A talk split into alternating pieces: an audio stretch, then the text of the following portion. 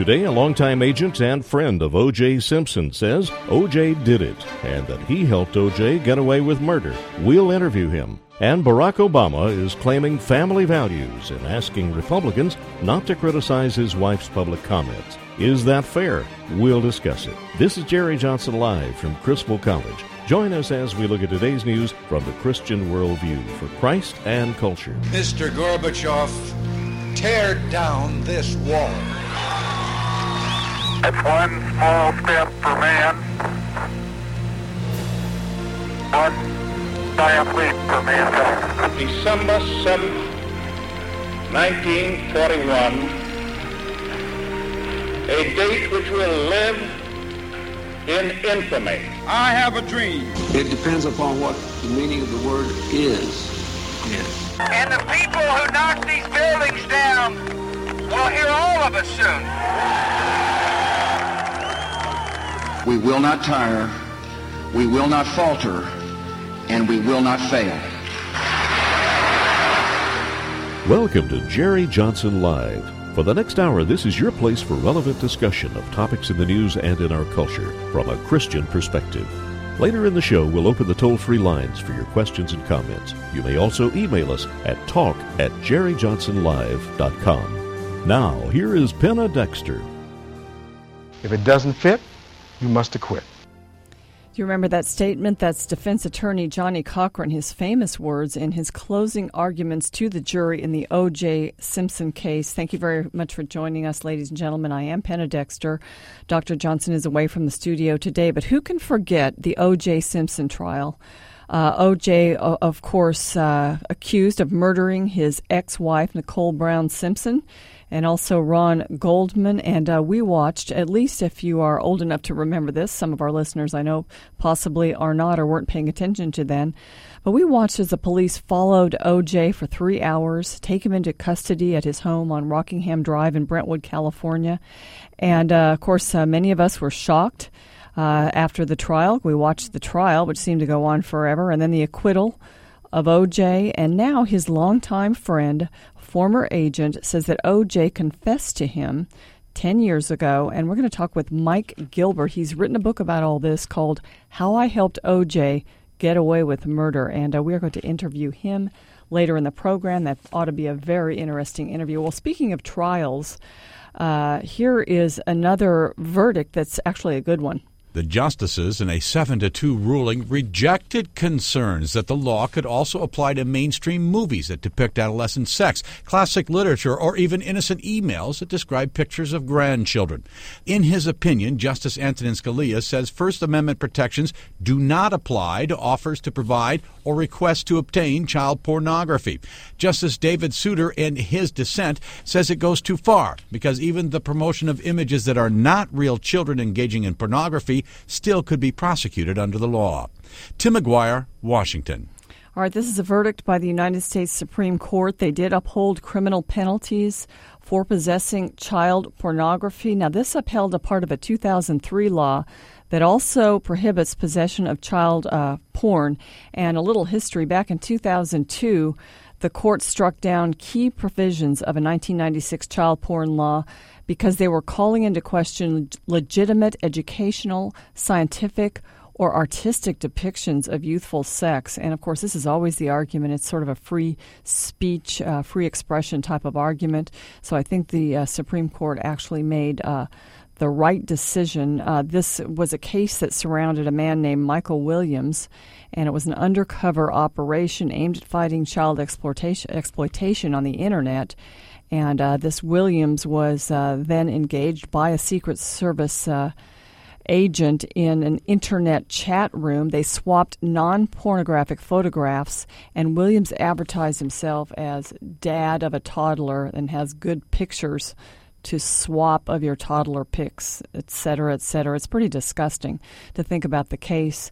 Uh, he was also convicted of possession of child porn, and that conviction and the resulting five year term was not challenged. And they found lots of child porn on his computer. So that's some good news.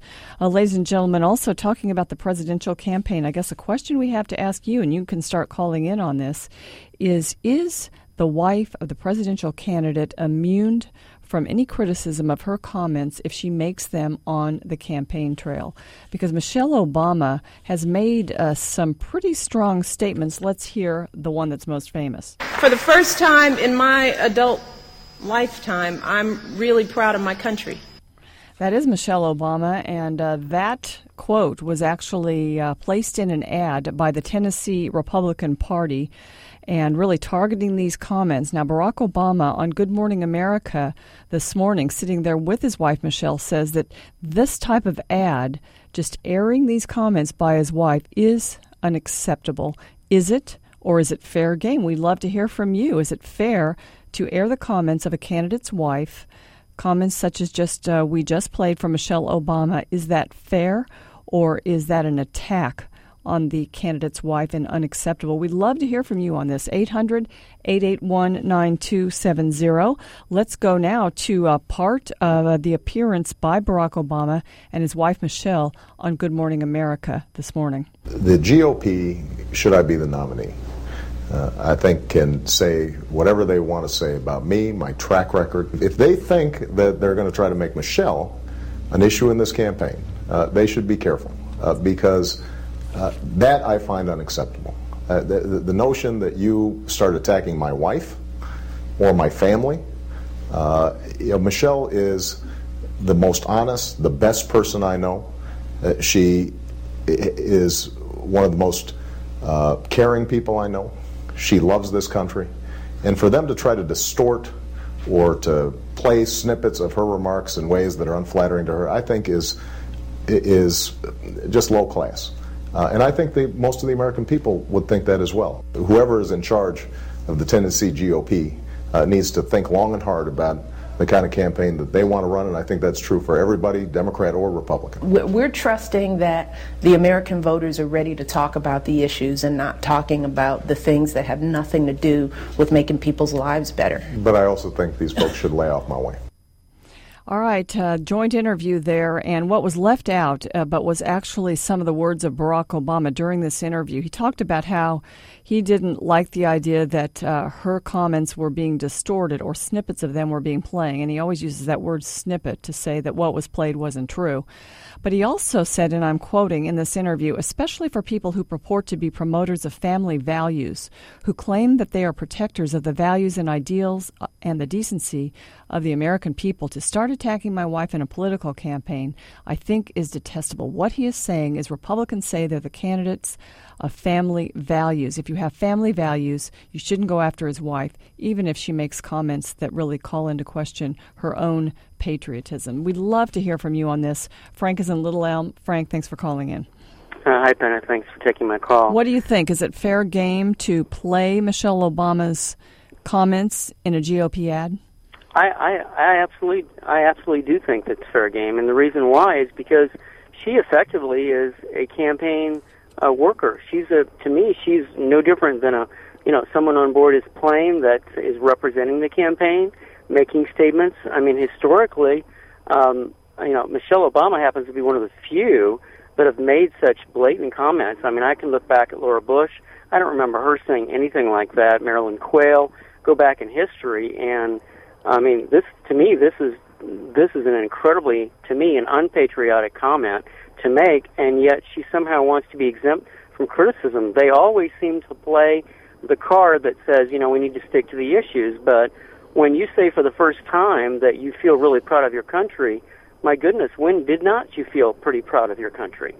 Is it because of your husband running? Now all of a sudden you feel proud of your country? I mean, to me, she's fair game. Anna. She really okay. is. Okay, thanks, Frank. I appreciate sure. that. And you know, last Friday when we were talking about Barack Obama, uh, we talked about his rules. He seems to have some special rules with regard to the way people can talk about him, and it applies to this. He's made a special rule, in a sense, to say that his wife, even though she's talking on the campaign trail, cannot be criticized and her exact words cannot be shown on an ad or that is considered an attack. Let's go now to Bob and Terrell. Bob, what do you think about this? Uh, yes, Penna.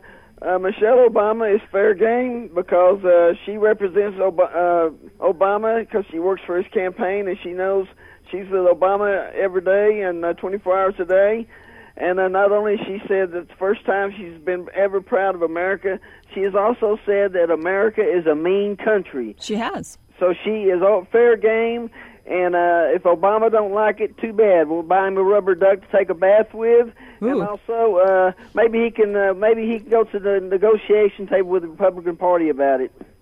Well, yeah, that's true. I suppose they could talk to the Republican Party about it and sit down with them.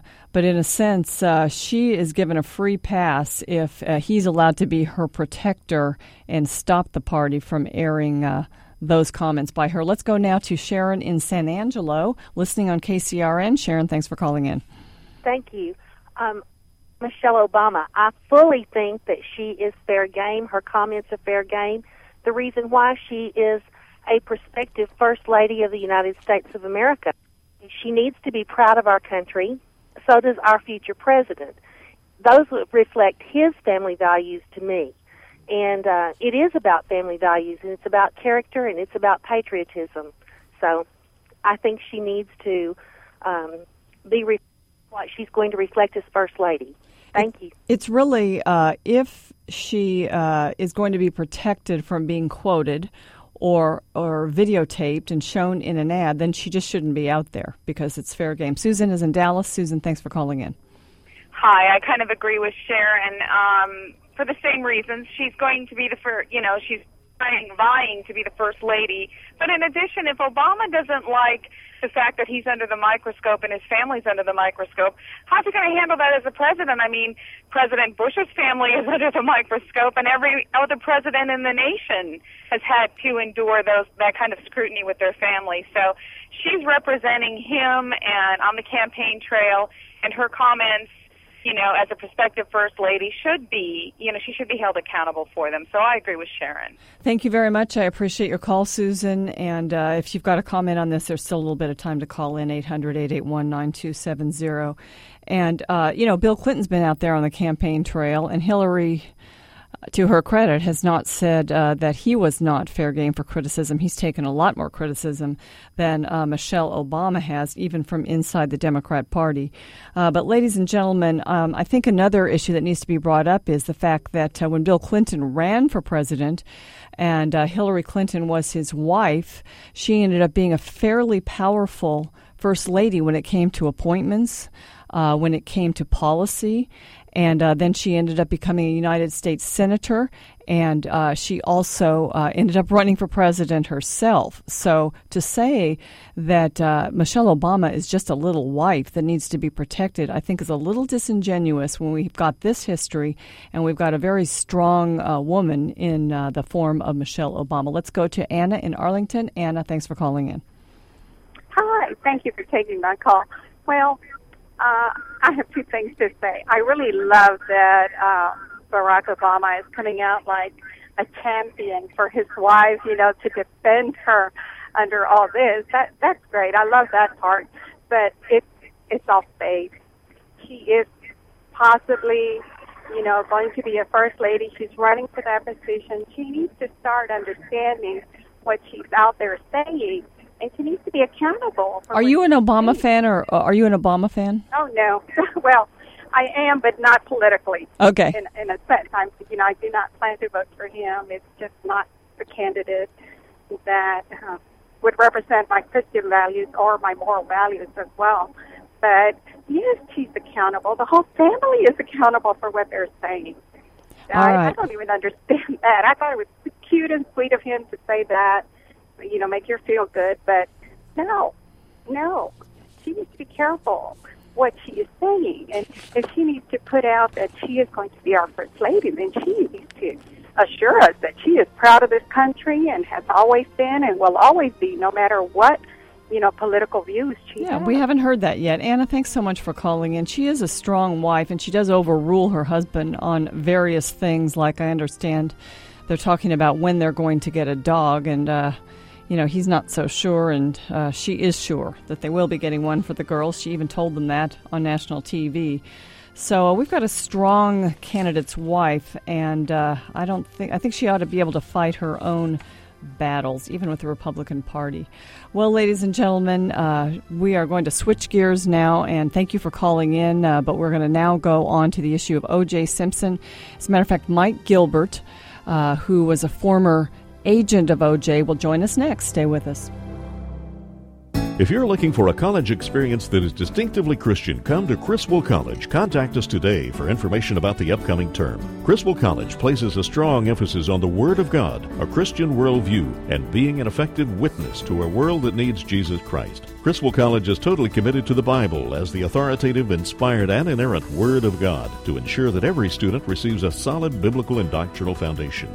Our worldview approach to ministry prepares every Criswell College student to view each academic discipline through a Christian frame of reference and to engage our culture and the world of ideas from a Christian perspective. Along with this word and worldview emphasis, each Criswell College student gets hands on ministry training in missions and evangelism to be an effective witness through mission trips at home and abroad. Contact Criswell College today for information about the upcoming term. Call 1 800 899 0012 or on the web go to criswell.edu. That's criswell.edu.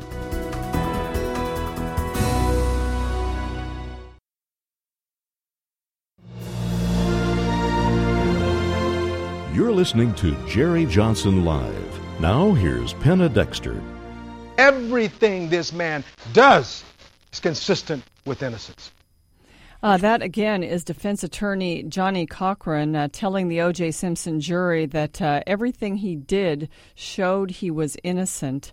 And uh, we're going to talk about the O.J. Simpson case. Of course, uh, that verdict came down, what, about 10 years ago? Uh, maybe even more than that. I don't even remember the year, but I certainly remember the whole uh, case. Uh, and if you aren't old enough to have been watching, then you don't know that the nation was really watching. All eyes were on this O.J. Simpson case. Some of us were former O.J. Simpson fans. I know that uh, I used to go to the USC uh, football games because uh, my parents took me there when I was going through uh, school, and I ended up actually going to that university uh, a while after he was gone. Uh, but he was a legend, and then of course he was a pro football player and famous in many other ways, and. Uh, you know, he really disappointed the nation in a sense with some of his activities. Um, a lot of people don't believe uh, that he was innocent, even though a jury said that he was. And uh, now, a friend of his, longtime friend, sports agent Mike Gilbert, says that O.J. Simpson did it and that he told him so. And he's written a book about it, How I Helped O.J.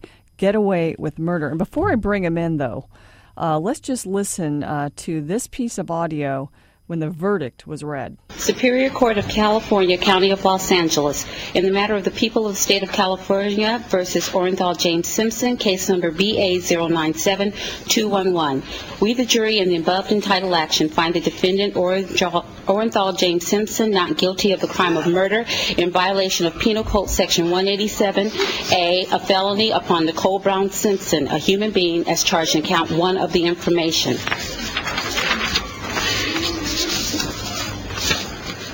Superior Court of the State of California, County of Los Angeles, in the matter of the people of the State of California versus Orenthal James Simpson.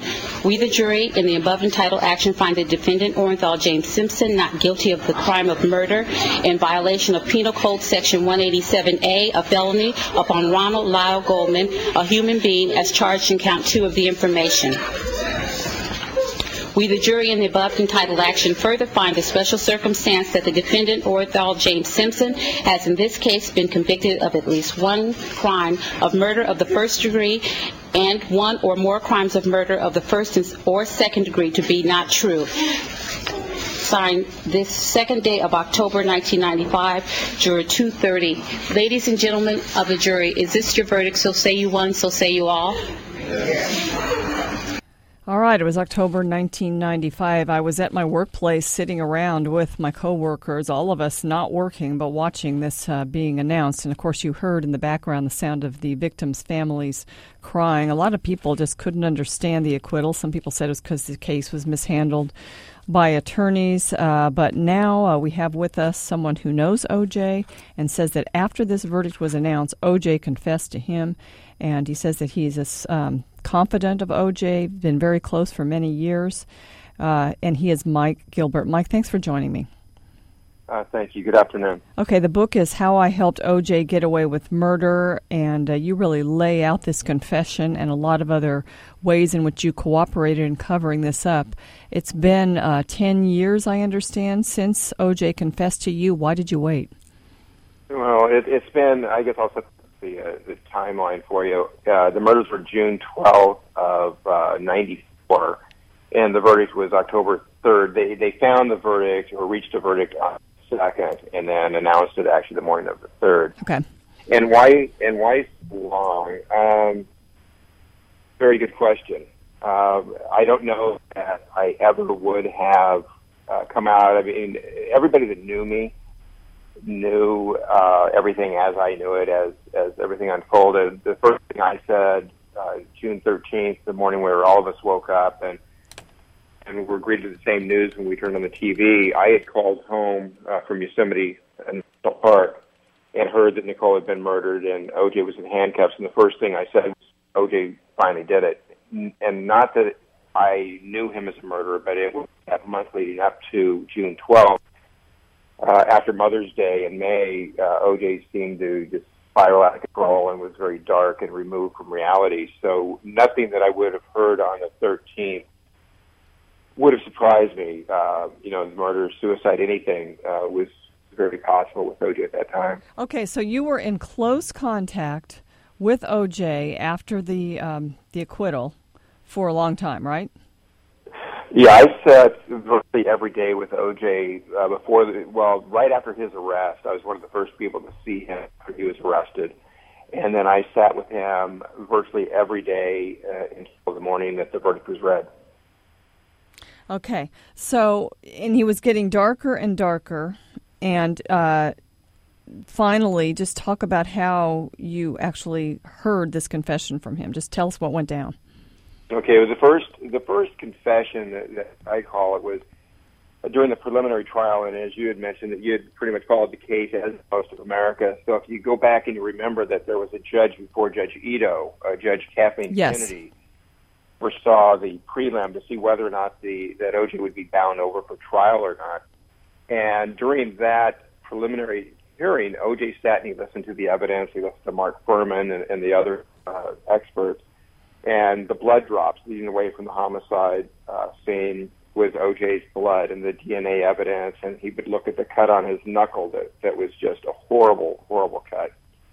And he looked at me in the attorney room and he said, "You know, Mike, I've watched this evidence. I've listened to them. This Fuhrman guy sounds like a very honest, very credible cop, and I believe in the science of DNA. So I know that I had to have done this. But yet, if I did it, wouldn't I remember having done it?" Did that cause so you that any pause when he said that to you? Well, you know, I'll tell you what that did. It made it gave me something to hang my hat on, so to speak, me and other people around OJ, because we felt at that point that that he had done it, but yet he didn't remember. So I know what I initially thought was as dark as he was at month, that more than likely he was on an antidepressant because he was very, very depressed over the uh, the breakup because he and Nicole had been trying to put their relationship back together for a year. Uh, and they had so, really been fighting for most of their marriage, hadn't they? Oh, absolutely. In fact, everybody everybody remembers the murders as being June 12th and and waking up on the 13th. And and part of why I titled the book "How I Helped OJ Get Away with Murder" is is there's a lot of people out there that can actually read that title and, and speak for themselves because Nicole's first black eye was when she was 19 years old. She was just in high school and was beaten by OJ, given a black eye, and to apologize for that, he bought her a Ferrari. Uh, so there's a lot of people that helped, and, and that abuse went on throughout the marriage. She ended up uh, dying, or was, I guess I should say, was murdered when she was 34 years old. So that's a very long history of abuse in a mm-hmm. relationship. Okay. All right. Uh, but, you know, I notice in the book that he actually confessed to you later after the acquittal. Right, he actually he had a right. candid conversation with you, uh, and, I, and I want to hear about that. Yeah, that was after he got out of jail. It was about two months after. Uh, it was still wintertime because they had a rainstorm that came through L.A. and it kind of passed through, and we were sitting watching television in the, the living room, and OJ was being melancholy that that particular night, and he said, "Mike, I want to show you something. Come with me." So I got up and we walked outside. It stopped raining, and of all things, he wanted to take me out and show me a tree. So we went out by the pool, and there was a tree, and he said, "You know, Mike, this tree has so much history. Nicole had gone on, on a crusade to save this. It was diseased. We were hiring, as he called them, tree doctors that came to the house, and we spent thousands of dollars to save these trees." And uh, he showed me where they had initials in the tree. And he went upstairs and went out on his upper balcony, uh, if you remember where the socks were and the carpet.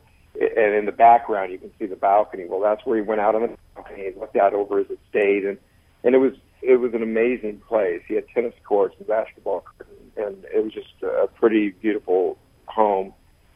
And he was looking more at what wasn't there as opposed to what was there. He was looking out into the darkness and he said, you know, I remember all these parties. I remember the 4th of July and the weddings and the barbecues and all the laughter and happiness. And, and that's all gone and it's never coming back. It's, it's, it's gone. And he smokes a little bit of pot, which is something that he had picked up after he got out of jail. Went downstairs and, uh, he was talking about not being able to sleep and asked what I took. And there was a new, back then, a new prescription called Ambien I told him it worked for me, and, and he asked me for some, and I instead of giving him a, a few, I just gave him one to see if it would work or not. And he took it. We sat. He finished off uh, his beer, and as as reminiscent as he had been, as I thought that maybe he wanted to talk about June 12th. So after going over a year and a half without ever asking him, and him never saying he didn't do it, I asked him what happened on June 12th. I said, OJ, what happened? What happened? The night of June 12th, and he came out and asked me what I thought happened. And then you take a breath, and I don't know if you've ever been in that situation, now, but I took a breath and I just kind of thought, do you give a pat answer that all his friends and associates gave, or do you really tell him what's in your heart? And I chose to do the latter. And I told him, OJ, I've always thought that you did it. From the morning I found out that Nicole had been murdered, the first words I said were, you finally did it. So I don't know if you if you really know if uh, if it's something that just happened, if you went there to kill her, but I do absolutely believe you murdered her. And I told him that he I, I knew that he had told Al Cowlings, that's if you remember who drove the mm-hmm. white Bronco. We've got about thirty seconds in this segment. Okay, and I told him I said, well, the uh, the uh, you told AC that you went, but you didn't take a knife, and he says that's right that he went, and if Nicole wouldn't have opened the door with the knife, she'd still be alive. Is that is that it? That's his confession.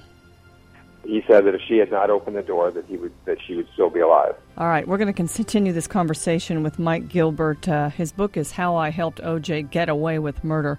We're going to find out about the ensuing years, why Mike covered it up and uh, didn't uh, bring this to light before, and uh, we hope you'll stay with us for that.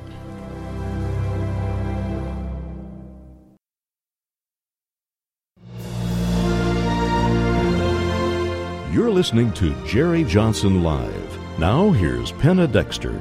Everything this man does is consistent with innocence. He finds out. He gets the first thing smoking. He comes back here. He goes right to his residence. He talks to the police. He goes downtown with the police. He goes in a room with the police. He has his finger photographed. He gives blood. His lawyers are off someplace else. That's what this man did on June 13th. They weren't there then. That's what he did, consistent with innocence. Defense attorney Johnnie Cochran did a good job of defending OJ. Uh, he was acquitted, uh, but now we learn from longtime friend and agent Mike Gilbert uh, that OJ confessed to him and uh, says that he uh, did not go, possibly with a knife, to kill his wife, Nicole but she had one, and uh, basically, I guess the implication here, Mike, is that uh, he used it on her. And uh, I just right. Go ahead.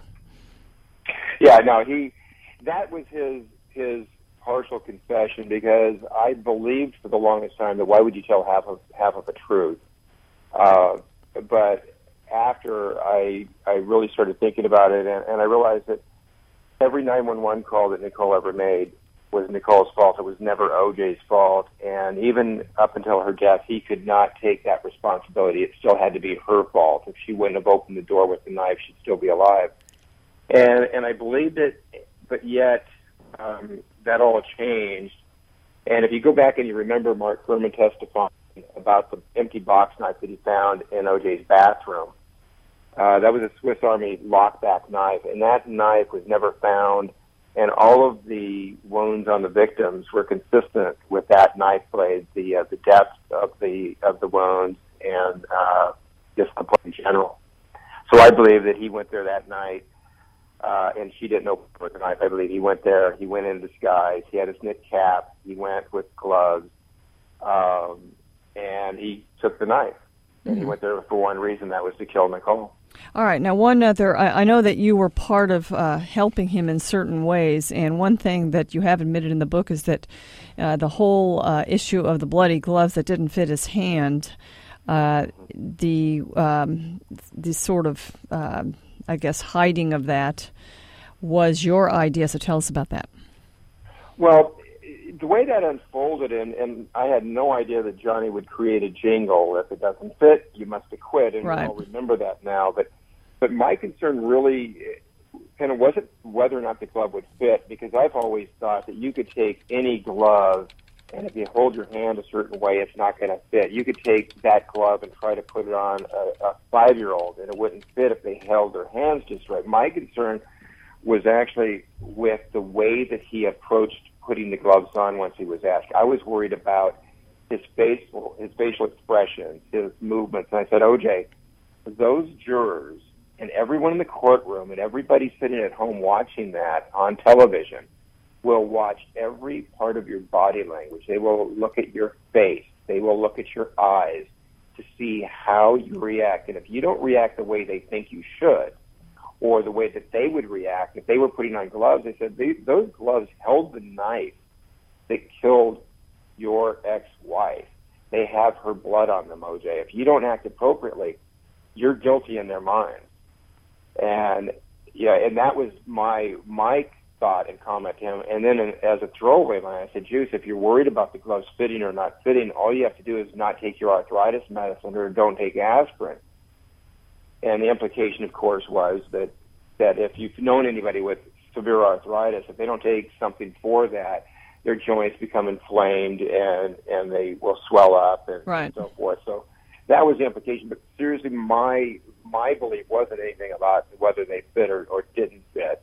It was it was totally and completely with his expressions from the time he walked over there to put them on. If it doesn't fit, you must acquit.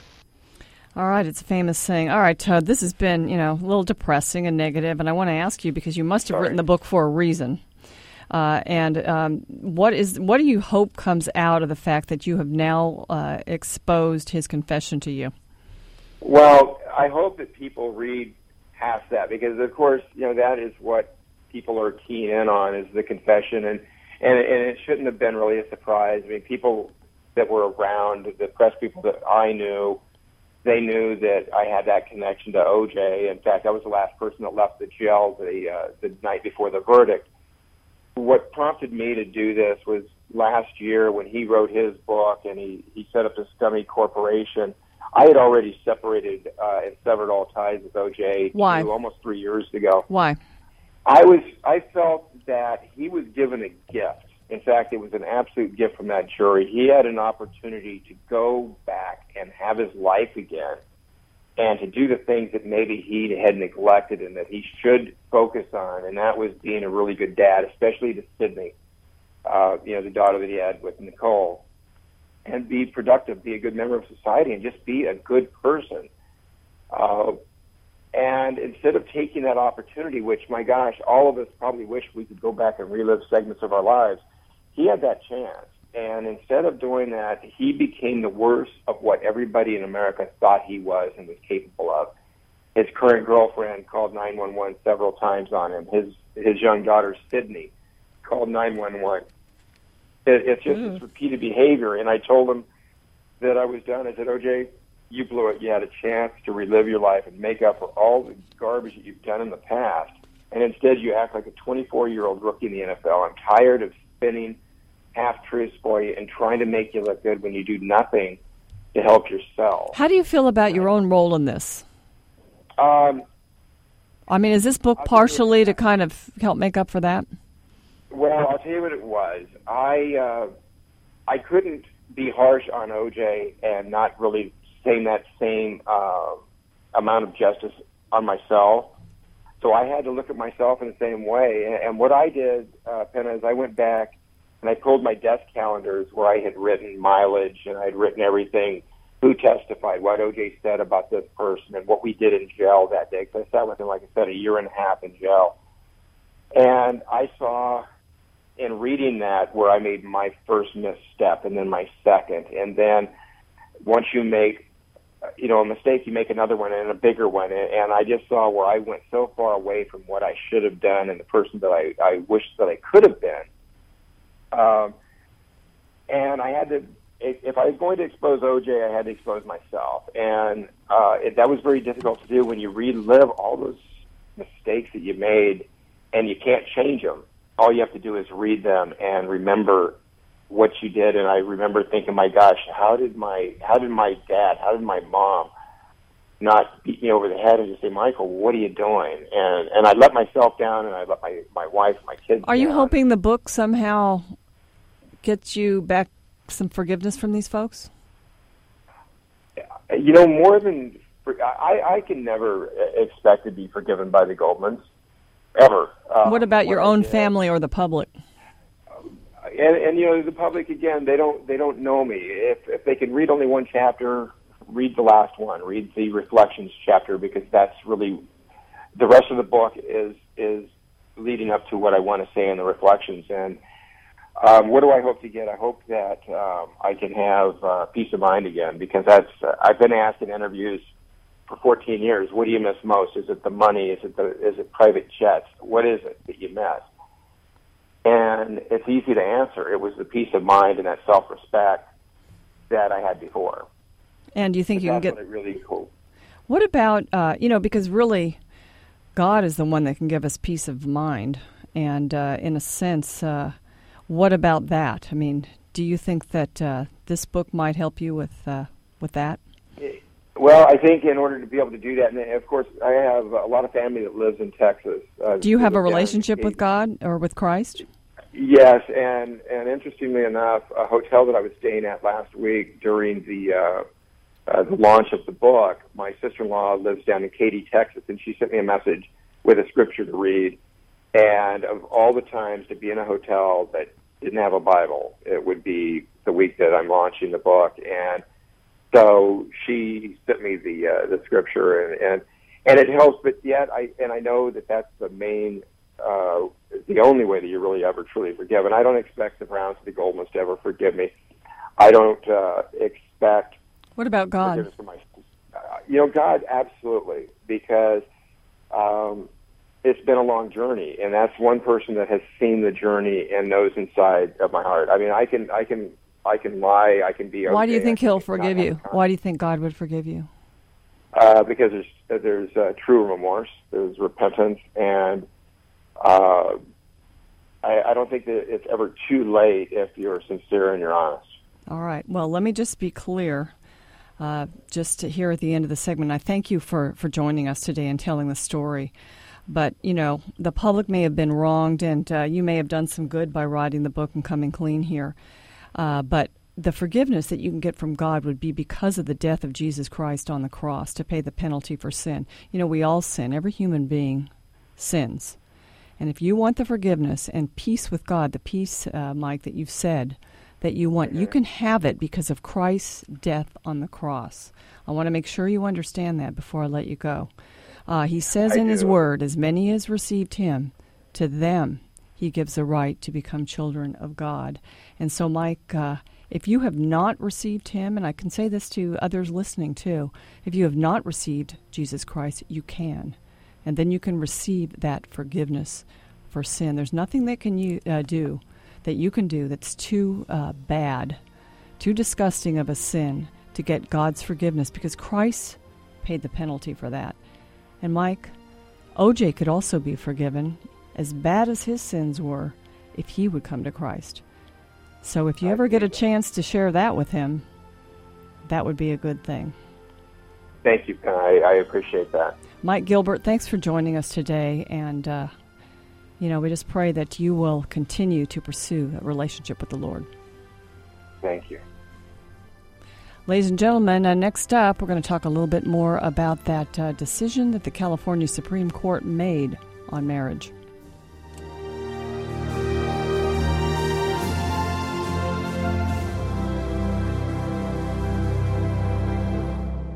If you're looking for a college experience that is distinctively Christian, come to Criswell College. Contact us today for information about the upcoming term. Criswell College places a strong emphasis on the Word of God, a Christian worldview, and being an effective witness to a world that needs Jesus Christ. Criswell College is totally committed to the Bible as the authoritative, inspired, and inerrant Word of God to ensure that every student receives a solid biblical and doctrinal foundation.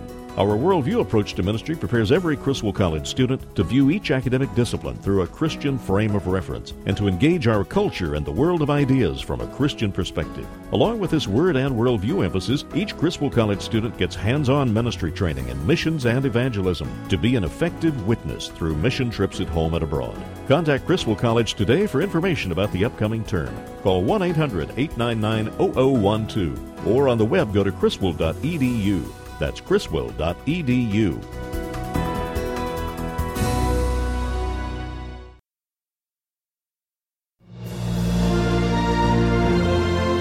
You're listening to Jerry Johnson Live. Now, here's Penna Dexter. Welcome back, ladies and gentlemen. Uh, thank you so much for uh, joining us today. We appreciate it. I'm sitting in for Dr. Johnson, and uh, it was interesting to interview Mike Gilbert. Now, there have been other uh, critics out there, uh, the current attorney of O.J. Simpson, for instance, who have said that uh, the facts in Mike Gilbert's book aren't exactly true and that he's in it for the money. But he does say uh, in his foreword that all proceeds from this book are going to charity.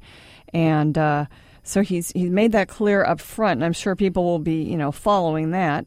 Uh, but one of the things he said in his book is that uh, he was a Judas in a sense, and uh, comparing himself to Judas. And uh, you know the difference I hope with Mike and Judas is that Judas died in his sin, and um, I'm hoping and praying that that short uh, word of encouragement for him to uh, know the Lord would you know, at least encourage him to look further into that if he has not. It was just a little bit hard to tell uh, from what he said whether or not he has a relationship with Christ. But, uh, you know, my prayer is uh, that he would, and that the people that are in his life that are giving him scripture verses would share the fact that, you know, there's no sin worse than another in God's eyes. We're all sinners and we all deserve death. And uh, that Christ died for sinners and uh, that he has uh, actually paid the penalty for the sin of his people. And, uh, you know, in order for us to know the Lord, uh, we must trust Christ. And those who believe in that death and who appropriate it for themselves and who uh, basically uh, look to Christ for forgiveness and believe and trust can be saved. And Lord, uh, you know, we just pray right now together, those of us in the audience and, and also myself, that Mike would understand that right now and that O.J. Simpson would do so. Um, so, ladies and gentlemen, let's move on to another issue that is addressed in the Bible. And of course, it's uh, God's institution, and that's the institution of marriage. It's under attack right now. And the latest battle has been in the California Supreme Court, and there's been a setback for marriage. And uh, so, you know, it's interesting. We haven't heard a whole lot of commentary on this from the campaign trail, and you wonder if there will be. Uh, but we have in the past. In fact, uh, last summer there was a forum with uh, all the presidential candidates, because there were a lot of them, uh, the Democrat candidates back then, uh, at the Human Rights Campaign. And they were allowed to ask questions of these candidates. And one of the questions that was asked Barack Obama was whether he would support same sex marriage. Uh, I will tell you that I don't believe in gay marriage. Um, uh, but I do think that uh, people who are gay and lesbian should be treated with dignity and respect and that the state should not discriminate against them. So uh, a, I believe in civil unions that allow a uh, same-sex couple to visit each other in a hospital or uh, transfer property to, to each other. Uh, I don't think it uh, it should be called marriage, but I think that it is a legal right that they should have that is recognized by the state. If people find that controversial, uh, then I would just refer them to the Sermon on the Mount, um, which I think you know is, for in my mind, for my faith, uh, more central than uh, an obscure passage in Romans. Well, we've uh, desecrated that statement before, but uh, the civil unions that he mentions aren't just visiting rights in hospitals. Uh, there's a lot more to it. In fact, a civil union, by definition, and they really exist in, I think, Connecticut and for sure Vermont, and domestic partnerships, which are sort of like civil unions, pretty much all the benefits of marriage except the name marriage. That's what a civil union is, and that's what Barack Obama says he supports. Now, John McCain hasn't been quite as clear on this, but this is what he says about uh, the benefits of marriage. I think uh, I think that gay marriage should be allowed if there's a ceremony kind of thing. If you want to call it that, I, I don't have any problem with that. Uh, I guess he's call, talking about a, a, commitment ceremony. And John McCain uh, has stood against an amendment to the United States con- uh, Constitution to define marriages between a man and a woman, but he said every state should be able to pass such an amendment. California is trying to pass it uh, in the aftermath of this decision last week uh, in the California Supreme Court, which allows for same sex marriage. It basically says that the California Constitution would be discriminating uh, against homosexuals if they did not allow same sex marriage. And that's uh, what I want to talk to you about for a moment, uh, ladies and gentlemen, because of the fact that in California, there is a very, very strong domestic uh, partnership law, which gives, as I said, all the benefits of marriage. And really, that court decision is based on the fact that that law exists. And that's why those domestic partnership laws or passing benefits of marriage for homosexual couples leads to same sex marriage. It's not a substitute, as many people would say. Well, let's give them the benefits of marriage, but not call it marriage. At least they're not married, quote unquote. At least it's not diluting marriage. It is. Uh, and Ernest Istook, who's a former congressman from Oklahoma, has made this point very clear in an article that he wrote right after uh, this decision came down. He calls it the danger in appeasing gay rights activists. And he says that the law was just a plaything to the California Supreme Court, and the justices actually twisted logic into a pretzel when they le- uh, legalized same-sex marriage. Last week, uh, the court's decision was was announced but he says the court exposed the danger by creating wishy-washy or created by wishy-washy lawmakers who push these civil unions or these domestic partnerships as a middle ground compromise. They're not, he says. He says it's actually appeasement and it's deadly. In fact, he says it was the very existence of such laws that the justices used in their language to justify their decision for marriage. By trying to appease homosexual rights activists, those who have refused to stand up for traditional marriage have helped to create the court ruling, and he calls them the Neville Chamberlains of the cultural wars, because California's court decreed that society cannot have a separate but equal matchmaking plan for same sex couples. So, the fact that California actually had some kind of a matchmaking plan, which was the domestic partnership laws for same sex couples, was used in the decision to say that is a separate but equal plan. It's not marriage, it's not fair, and it's not constitutional. And so they said the Constitution requires same sex marriage to be legal in the state of California. Now, of course, as we know, this ignored the will of 61% of American voters who said marriage is one man and one woman back in 2000, and hopefully it will be uh, remedied by an amendment to the Constitution, which uh, they are now working on in California. But it's very clear that there is a danger across the country as states consider these benefits of marriage to be given to homosexual couples, that this actually is not a substitute for gay marriage, but that it actually leads to the, uh, the des- denigration of marriage laws in states across the country. So, ladies and gentlemen, we need to beware of this appeasement. We talk about appeasement of our enemies overseas. There's also an appeasement of an agenda that would actually destroy an institution that does our society so much good. Well, ladies and gentlemen, tomorrow we're going to interview Guy Sorman. He is a former advisor to the Prime Minister of France. He's written a book about China, the truth about China in the 21st century. Join us then. You've been listening to Jerry Johnson Live, a Christian Worldview radio show. Join Dr. Jerry Johnson, president of Criswell College and Criswell Communications, Monday through Friday at 5 p.m. for an hour of relevant discussion of news and culture from a Christian perspective.